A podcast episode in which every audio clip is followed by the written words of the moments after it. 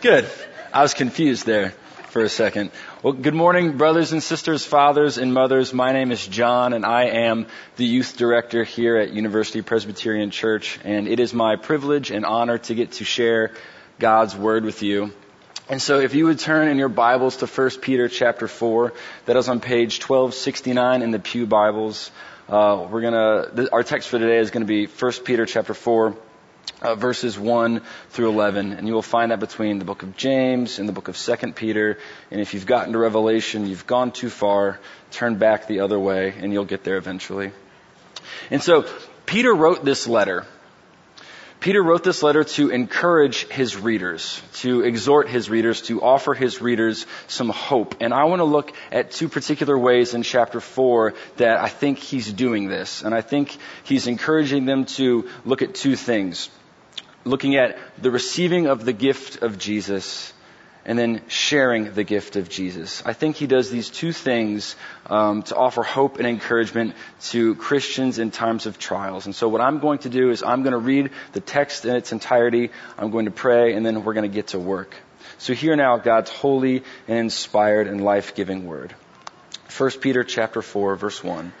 Since therefore Christ suffered in the flesh, Arm yourselves with the same way of thinking. For whoever has suffered in the flesh has ceased from sin, so as to live for the rest of the time in the flesh, no longer for human passions, but for the will of God. For the time that is past suffices for doing what the Gentiles want to do, living in sensuality, passions, and drunkenness, orgies, drinking parties, and lawless idolatry. With respect to this, they are surprised when you do not join them in the same flood of debauchery, and they malign you but they will give account to him who is ready to judge the living and the dead.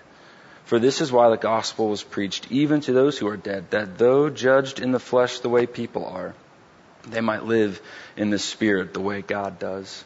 The end of all things is at hand, therefore be self-controlled and sober-minded for the sake of your prayers. Above all, keep loving one another earnestly, since love covers a multitude of sins. Show hospitality to one another without grumbling.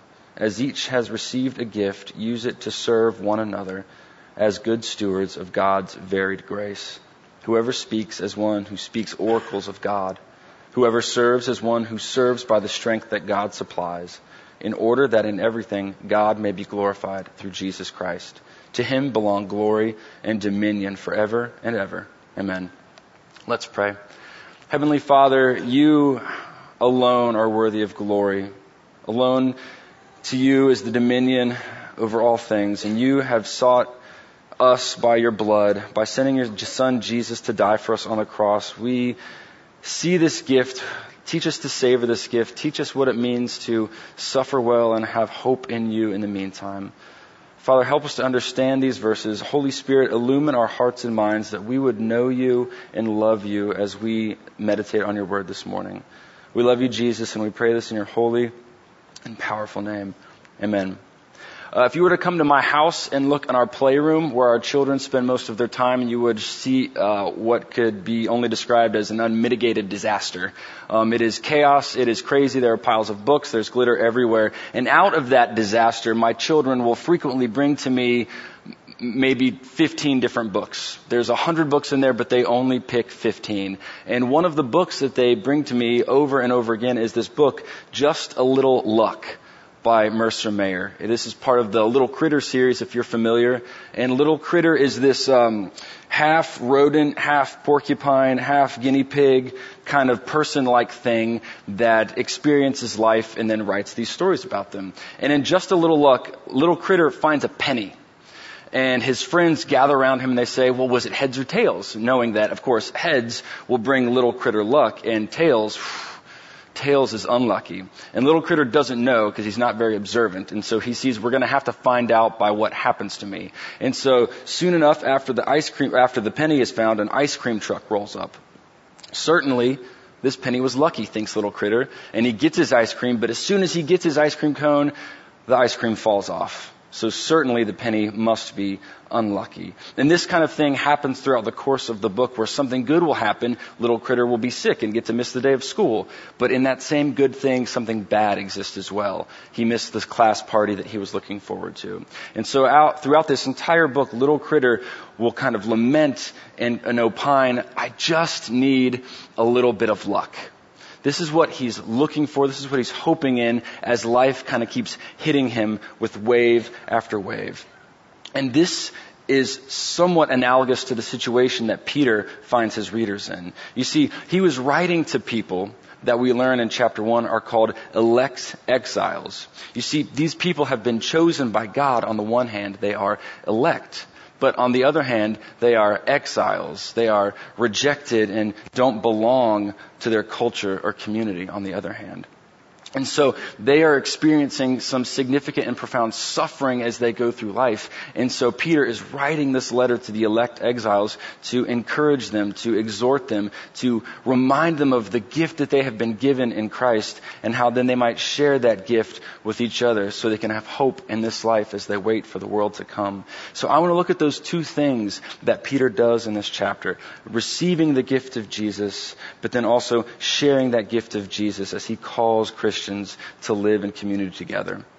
So first things first, receiving the gift of Jesus. Now, as chapter 4 begins, Peter is continuing a line of thought that he began back in chapter 3. We know that because he uses the words since and therefore, so we want to look back a few verses to see what he's talking about. And if you look back a few verses, starting in verse 18 of chapter 3, you see that Peter is talking about Jesus what he is, who he is, and what he's done. And he's beginning in chapter 4 to kind of smash Jesus and these people together. He's going to talk about what it looks like to have union with Jesus. And so the gift that we see in verse chapter, chapter 4 verse 1 is this gift of the suffering of Christ.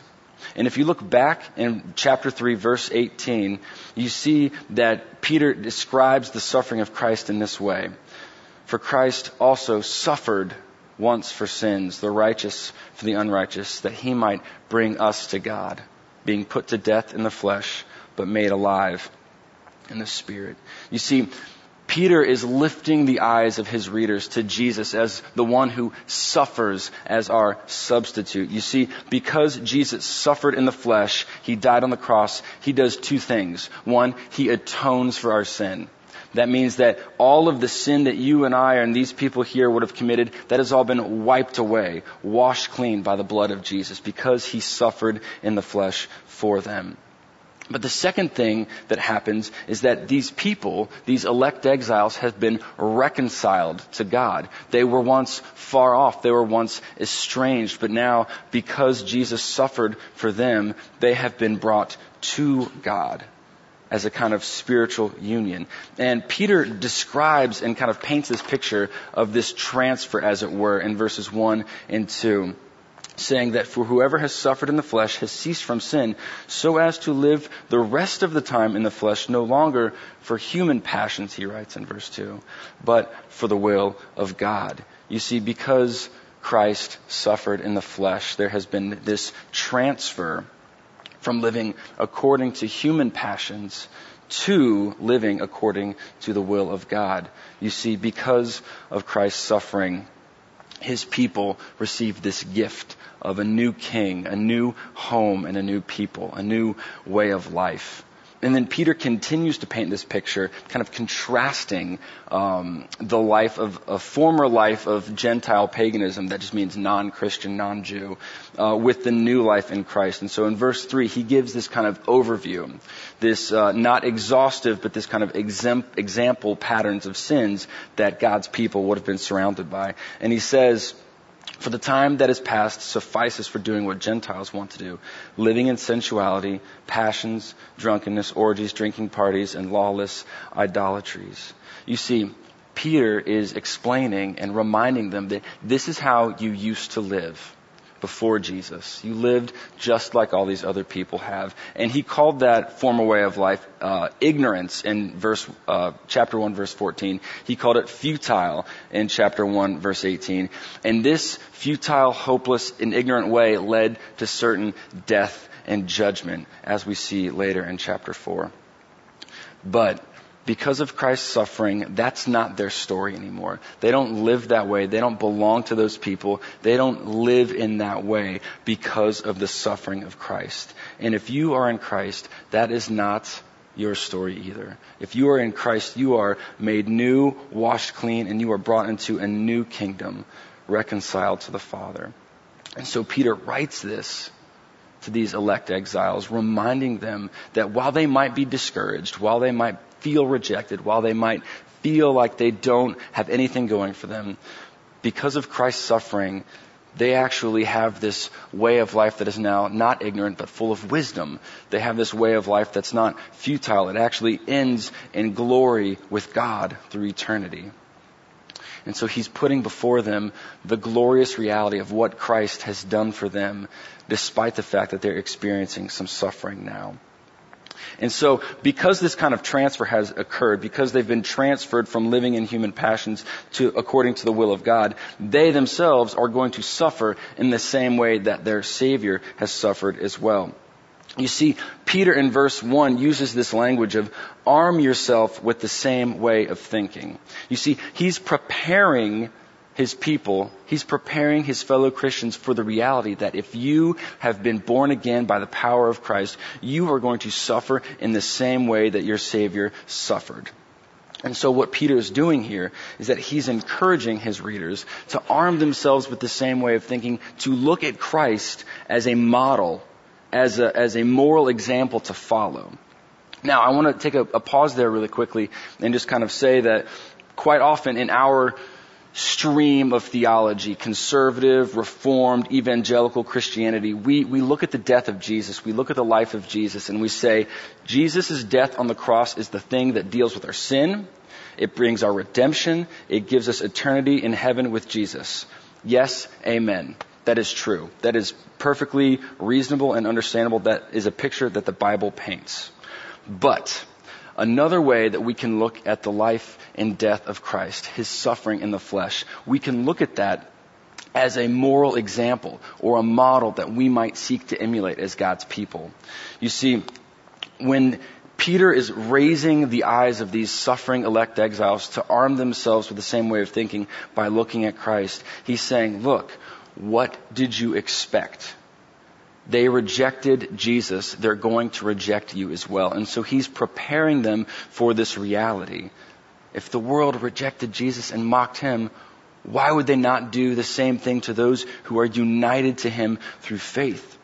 In fact, we read in verse 4 that, that, um, this is specifically the issue that is, that is plaguing the Christians that Peter's writing to. It says in verse 4, with respect to this, the fact that the Christians aren't living how they used to, the Gentiles are surprised when they do not, when you do not join them in the same flood of debauchery and they malign you. So Peter is saying, I know that they're looking at you. I know that they're laughing at you. I know that you don't belong where you are.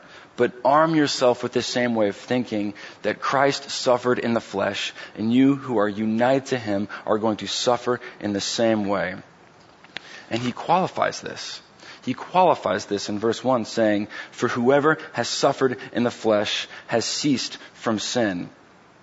Whoever has suffered in the flesh for the sake of Christ has been united to Christ in faith and therefore is free from the penalty of sin, but has to wait for the redemption and the freedom from the presence of sin throughout all eternity.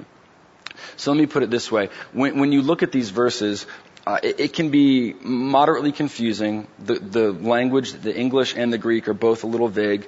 Who ceases from sin? And I think that if we look at our whole Bible, we know that Jesus never sinned. So we can't be talking about sin, uh, Jesus in this context. We have to be talking about a different kind of suffering and a different kind of ceasing from sin. And so I think, and I'll say this with a loose hand, I'm pretty sure he's talking about Christians. And I think what he means is that if you are going to be willing to suffer for Christ in this life, in the flesh, I think that means that you actually love Jesus enough to be willing to be rejected for him like he was. And so what Peter is doing is he's preparing, he's commiserating, he's aligning himself and these suffering people with the Savior that suffered for them. And so Christians, this gift of suffering, a suffering Savior, was for them, but it's also for you now that if you have a, a, Savior who suffered for you to bring Him to yourself, to bring you to Himself, you ought to be ready to suffer for Him in the present. And if you're not a Christian, this hope is not any different for you. The only hope that we have to make it through this life and the life to come is to, to believe in the God who loved you so much that he would send his son Jesus to die on the cross. That whoever believes in him will not perish, will not live a futile life, will not live an ignorant life, but will be with Jesus in glory. And so this is the gift that God has given his people that Jesus would suffer for them in the flesh, providing an atonement, but also providing for them an example of what it looks like to suffer. But here's the thing. With any gift, if we really love it, we are going to be inclined to share it. Um, most of us don't get gifts that we love and, and hold dear, and we, we don't just hoard those to ourselves. We want to tell other people about them. We want to share that with other people. And so this gift of the Christian life is not just about you and Jesus in isolation. This gift of the Christian life is about you in Jesus and living out this life with other people in community. So that brings me to my second point. What does it look like to share the gift of Jesus? And so I think, again, it is a very natural thing to want to share that which has positively affected you. Now, it's almost New Year's. So it's almost time for resolutions. So all of us have something that we want to improve upon in ourselves. And how many times have you had these conversations in your life? Man, I really want to get my, my diet in order. Have you tried paleo? Have you gone keto yet? Have you cut out all gluten and dairy? Or, I really want to get you know, go to the gym and get fit. Bro, you tried CrossFit? Have you got the Peloton bike? We've all seen the ads for that. Or you're saying, man, I really, this is going to be the year that I'm going to get my money in order. Financial Peace University. You got that? You know, we all are so quick to share with other people things that we've used that have improved our lives. We want other people to have those as well. And it is no different than with Jesus. We need to be the kind of people that want to share the gift of grace that we've been received, that we have received through God and Christ and how that has transformed that. We need to live that out with each other. And so Peter exhorts, encourages, commands Christians to share the gift that they have received in Jesus with each other. And he does this in verse 7. I mean, he begins with the end in mind when he, when he writes, the end of all things is at hand. Now, when you hear that phrase, the end of all things is at hand, you probably have a picture in your mind of a crazy looking man with a sign and a megaphone shouting at you on the street corner, telling you to sell all of your possessions and move out to the desert because Jesus is coming back real soon. And that's wrong. That's not what Peter is doing here. That's not the image he wants you to conjure. Really what verse 7 is telling us when he says the end of all things is at hand is that Jesus has accomplished everything necessary for your redemption, for your transformation, and for your preparation for glory. Jesus' life, death, and resurrection is everything you need for your eternity and for your present. And so, because Jesus has done that for you, how then should you live? And he starts off clearly in verse 7 be self controlled and sober minded for the sake of your prayers. Self controlled and sober minded. Why? So your spiritual life can be properly ordered. And therefore, you are able to actually have the freedom to live a God centered life that is focused on other people.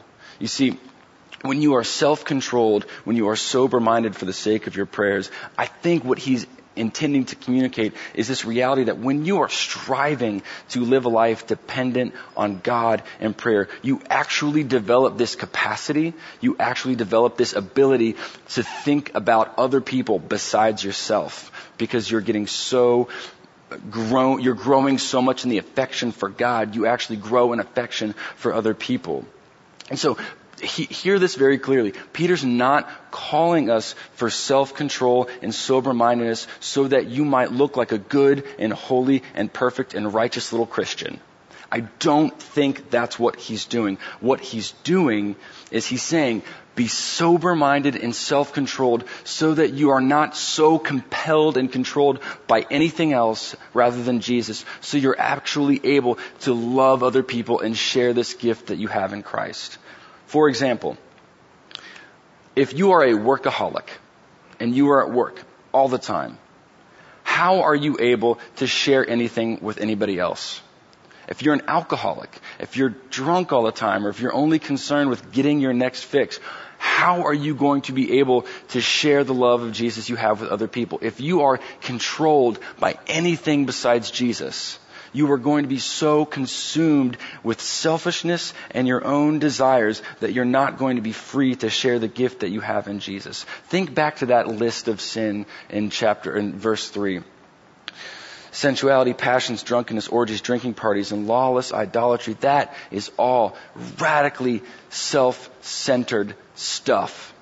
That stuff is about getting what you want when you want it. And Peter is saying if you want to share the gift that you have in Jesus, you cannot be controlled by your selfish desires. You must be sober minded and self controlled.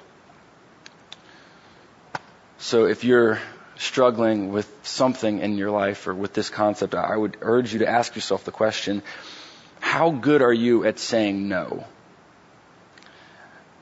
You might be really good at saying no. Obviously, you're not gonna, you know, you're gonna say no to sensuality, passions, drunkenness, orgies, drinking parties, and lawless idolatry. You might be good at saying no to that stuff, but how good are you at saying no to even things that might be considered good, like work, doing that extra thing for your boss, and neglecting your family at home or spending that extra hour at the gym because you're really concerned about your fitness and not going home and taking care of your spouse or your children. You see, if you don't know how to say no, you're not going to be self-controlled or sober-minded and you aren't going to be able to share the gift of Jesus with other people. Now, the next thing that Peter does, and the next thing he commands them to do in order to share this gift that they've received in Jesus, is keep loving one another earnestly, since love covers a multitude of sins, and show hospitality to one another without grumbling. Now, these two commands, I think, are much more clearly other-centered as well. Um, at the very core, I, I like to call love a willingness to be inconvenienced and hospitality, I think, is all about bringing other people into your world, giving them your stuff, letting them eat your food and sleep in your beds and use your Wi-Fi. Um, love and hospitality are profoundly uh, other-centered, and, and I think the reason why he commands these things is that this doesn't come naturally, right? We are naturally like that verse three self-centered, selfish, doing things that please ourselves, but he's commanding them to actually be other-centered by loving people, laying down your preferences for the sake of somebody else's preferences. Be hospitable, actually bringing in somebody into your life that might not think like you that might not look like you, that's actually going to inconvenience you by eating all the food in your cabinet or costing you money. You see, think about the Good Samaritan from Luke chapter 10. The Good Samaritan, uh, he was the wrong race, wrong ethnicity, wrong religion, but yet he was the one that Jesus says, this man is showing love to his neighbor because he stops. He willingly inconveniences himself. He takes time. He takes his money. He heals this man that has been beat by robbers and he, he pays for this man to stay in a hotel. The Good Samaritan probably had something to do that day.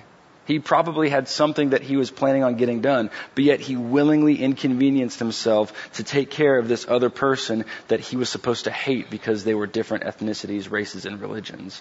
You see, when Peter says, show love and hospitality, I think that's the kind of picture that he's painting be willingly inconvenienced by other people and let them use your stuff because you have been given such a great gift through God and Christ who has inconvenienced himself, who has given you every riches imaginable in the heavens. So you need to arm yourself with the same way of thinking and live like your Savior lived for you. And so again, I think we need to routinely ask ourselves these questions. How often do we put the needs of other people ahead of our own?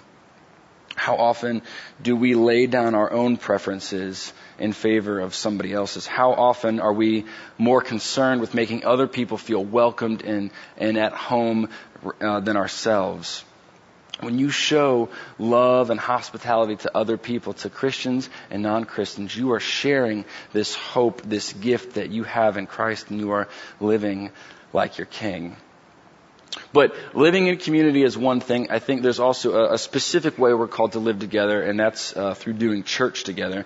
And uh, if you keep reading in chapter 4, uh, Peter writes in verse 10, as each has received a gift, use it to serve one another as good stewards of God's varied grace. And then he gives a couple examples of that. And I think what he's doing there is that he's actually shifting from a kind of day to day Christian life and he's moving more into a specific, this is how you do church and worship together. And so I called this point sharing the gifts of grace in church. Um, and I think a couple points of explanation are in order. As each has received a gift, use it to serve one another.